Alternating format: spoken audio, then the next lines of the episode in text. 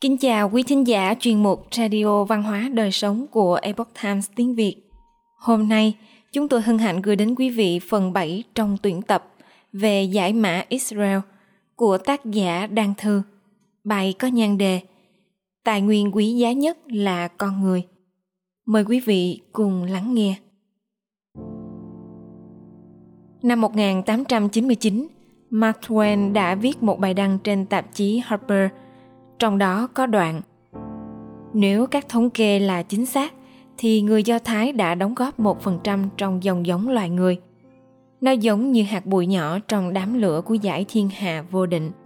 Họ xuất chúng và nổi bật giống như bất kỳ các dân tộc nào khác. Và điều quan trọng trong kinh doanh của họ là sự thành công tỷ lệ nghịch với dân số nhỏ bé của họ – những đóng góp của họ vào danh sách các tên tuổi lừng danh trên thế giới trong lĩnh vực văn học, khoa học, nghệ thuật, âm nhạc, tài chính, y tế đều tỷ lệ nghịch với những điểm yếu trong dân số của họ. Những người Do Thái có sự đoàn kết dân tộc, nguồn năng lượng không ngừng nghỉ, sự tỉnh táo và tinh thần kiên định không bị lu mờ. Mặc dù họ phải đương đầu với rất nhiều thế lực mạnh, nhưng họ vẫn tồn tại Vậy bí mật trong sự bất tử của họ là gì? Israel có khoảng 14 triệu người, chỉ chiếm 0,2% tổng dân số thế giới. Thế nhưng trong các lĩnh vực chính trị, nghệ thuật, khoa học và tư tưởng của nhân loại, cứ 10 nhân vật hàng đầu thì có một người Do Thái.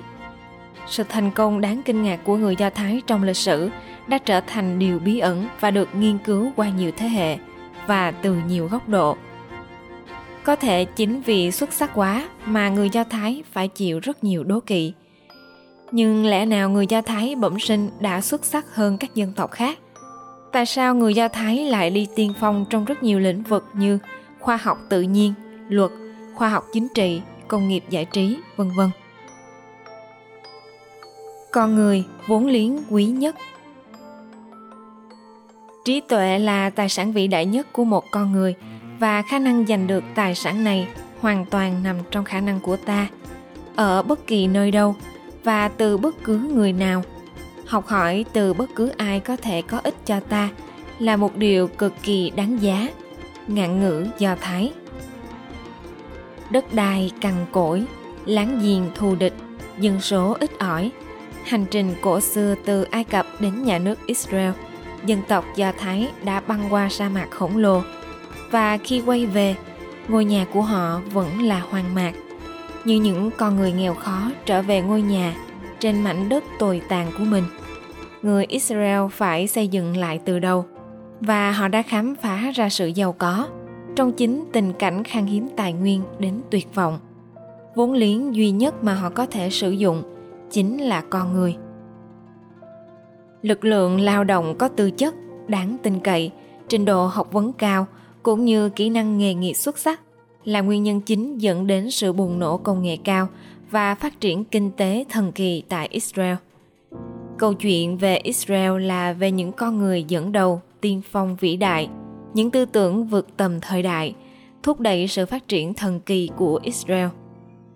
Trong suốt lịch sử của mình, có quá nhiều điều chống lại họ và chắc chắn là may mắn không đứng về phía họ – Rõ ràng trong trường hợp của người Israel, sự thành công của họ gắn liền với trí tuệ. Người Do Thái được cho rằng bẩm sinh có trí thông minh vượt trội. Điều đó thì chưa chắc chắn. Nhưng điều có thể chắc chắn là khó dân tộc nào nhiệt tình tâm huyết với việc học hơn người Do Thái.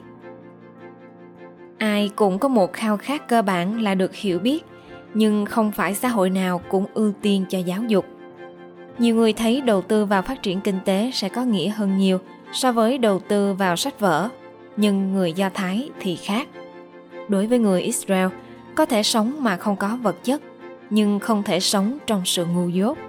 Trong suốt lịch sử, người do thái luôn sống ở những nơi tồi tàn dưới mức nghèo khổ. Một đứa trẻ do thái có thể không có nổi một miếng thịt, nhưng không thể không có sách vở. Đề cao việc học hành là một giá trị rất quan trọng đối với người Do Thái. Tại sao việc học lại quan trọng với người Israel? Cuộc sống lưu vong và luôn bị cướp bóc cũng như việc hạn chế hay cấm quyền sở hữu đất đai, tài sản. khiến người Do Thái hiểu rõ rằng tài sản vật chất là thứ không bền vững, có thể bị mất bất kỳ lúc nào và cũng chẳng dễ dàng đem theo khi lang bạc tứ xứ.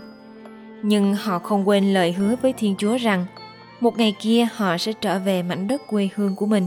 Họ sẽ tạo dựng một vùng đất đầy hoa và mật như lời Thiên Chúa dặn. Vậy thì họ phải chuẩn bị hành trang để sẵn sàng cho kế hoạch đó. Hành trang đó đối với họ chính là tri thức, trí tuệ và chính cuộc đời lưu vong mấy ngàn năm giúp họ hiểu rằng tài sản vô giá và không thể lực nào có thể cướp được chính là trí tuệ, là tri thức. Giáo dục trong cảnh lưu đày trong mấy ngàn năm lưu vong, sự học hành của họ bị hạn chế. Ngay từ đầu thế kỷ 20 mà ở Nga, trẻ con Do Thái cũng khó kiếm được một chỗ học. Chính phủ Nga dùng một chính sách xảo trá ra một sắc lệnh cho các trường trung học chỉ được thu nhận một số học sinh Do Thái bằng 10% số học sinh theo kỳ tô giáo. Trong khi dân số Do Thái trong thành phố chiếm từ 30 đến 80%. Trong hoàn cảnh lưu đày, bị hạn chế tiếp cận giáo dục, người Do Thái làm thế nào để học hành và trau dồi trí tuệ? Ở Âu Châu, người Do Thái bị cưỡng chế ở riêng một khu vực. Đây là chính sách phân biệt chủng tộc, nhưng chính sự quần cư ở cùng một nơi – khiến người Do Thái có thể giúp đỡ lẫn nhau, giáo dục thế hệ sau tốt hơn. Chính sách kìm hãm này cũng giúp người Do Thái ở khu cách ly xác lập thể chế tự trị. Họ không cần phải vương vấn với thế giới bên ngoài. Đằng sau các trại tập trung, họ vẫn duy trì những tập tục và bản sắc văn hóa mạnh mẽ. Đó chính là cách để họ tồn tại. Từ thế kỷ thứ 8, trong khi dân trí của các dân tộc tại Trung Đông và châu Âu còn thấp kém, người Do Thái đã trở thành một nhóm thiểu số biết đọc, biết viết và làm những công việc đòi hỏi phải có hiểu biết và tay nghề như nghề thủ công, lái buôn cho vay lãi, doanh nghiệp ngân hàng, tài chính, luật sư, bác sĩ, học giả tại hàng trăm các đô thị rải rác khắp châu Âu, châu Phi và châu Á, từ Tây Ban Nha tới Ấn Độ. Đặc biệt giai đoạn phát triển hoàng kim của các cộng đồng Do Thái lưu vong – từ thế kỷ thứ 8 cho đến thế kỷ 12 đã để lại cho dân tộc Do Thái một di sản trí tuệ bền vững và xuyên suốt qua nhiều thế kỷ. Trước thời kỳ phục hưng, tỷ lệ mù chữ ở châu Âu đã lên tới 80 đến 90% dân số. Vậy mà từ hàng ngàn năm trước công nguyên, trẻ em Do Thái hầu hết biết đọc, biết viết và khi lưu lạc ở châu Âu, người Do Thái cũng có tỷ lệ biết đọc, biết viết cao hơn người bản địa. Thật mỉa mai khi một dân tộc từng bị đàn áp, tận diệt bởi sự kỳ thị rằng họ là một dân tộc thấp kém, thì giờ đây lại là quốc gia đi đầu trong cộng đồng học thuật quốc tế. Trong một khảo sát toàn cầu năm 2008, tạp chí Scientist nêu tên hai học viện của Israel, Học viện Weizmann và Đại học Hebrew ở Jerusalem là hai nơi tốt nhất để làm việc trong các học viện bên ngoài nước Mỹ. Một nghiên cứu của hai học giả Pháp xếp hạng các quốc gia ngoài Mỹ dựa theo số bài báo đăng trên các tạp chí kinh tế hàng đầu thế giới từ năm 1971 đến 2000. Trong đó, nước Anh, bao gồm trường kinh tế London, Oxford và Cambridge đứng thứ hai, dựa trên số bài báo lượng người nghiên cứu. Nước Đức chưa bằng một nửa Anh và Israel đứng đầu, không phải là hơn 5% hay 10%, mà là gấp 7 lần. Với dân số ít ỏi, người Israel tập trung vào việc sử dụng trí óc, sau đó mới đến chân tay. Đó là một lý do nữa giải thích tại sao hầu hết họ thành công trong những ngành ít đòi hỏi vận động mà chủ yếu đòi hỏi trí óc như y khoa, thương mại, luật, vân vân. Đó cũng là lý do tại sao có rất ít vận động viên nổi tiếng người Do Thái. Đầu tư tri thức trước hết Thật là nghịch lý khi tại một mảnh đất với dân số quá thưa thớt, một mảnh đất mà mọi thứ vẫn còn gian dở. Mảnh đất phải vật lộn cho những thứ đơn giản như mấy cây đường xá và bến cảng. Vậy mà người Israel đã bắt đầu bằng cách tạo ra một trung tâm của sự phát triển tinh thần và trí tuệ. Các trường đại học ưu tú được thành lập trước khi nhà nước Israel ra đời. Trường Đại học Hebrew ở Jerusalem khánh thành từ năm 1918 Hội đồng quản trị đầu tiên của trường Hebrew bao gồm Weizmann, tổng thống đầu tiên của Israel, Albert Einstein, Sigmund Freud và Martin Buber. Technion được thành lập năm 1912 và nhận sinh viên năm 1924. Năm 1934 là Học viện Khoa học Weizmann và năm 1956 là Đại học Tel Aviv, trường đại học lớn nhất Israel ngày nay. Vào cuối những năm 1950, dân số Israel chỉ mới khoảng 2 triệu người, nhưng đất nước này đã gieo mầm 4 trường đại học hàng đầu thế giới và 7 trường nằm trong số 100 trường hàng đầu khu vực châu Á-Thái Bình Dương. Không trường nào trong số này là cơ sở vệ tinh của một trường đại học nước ngoài.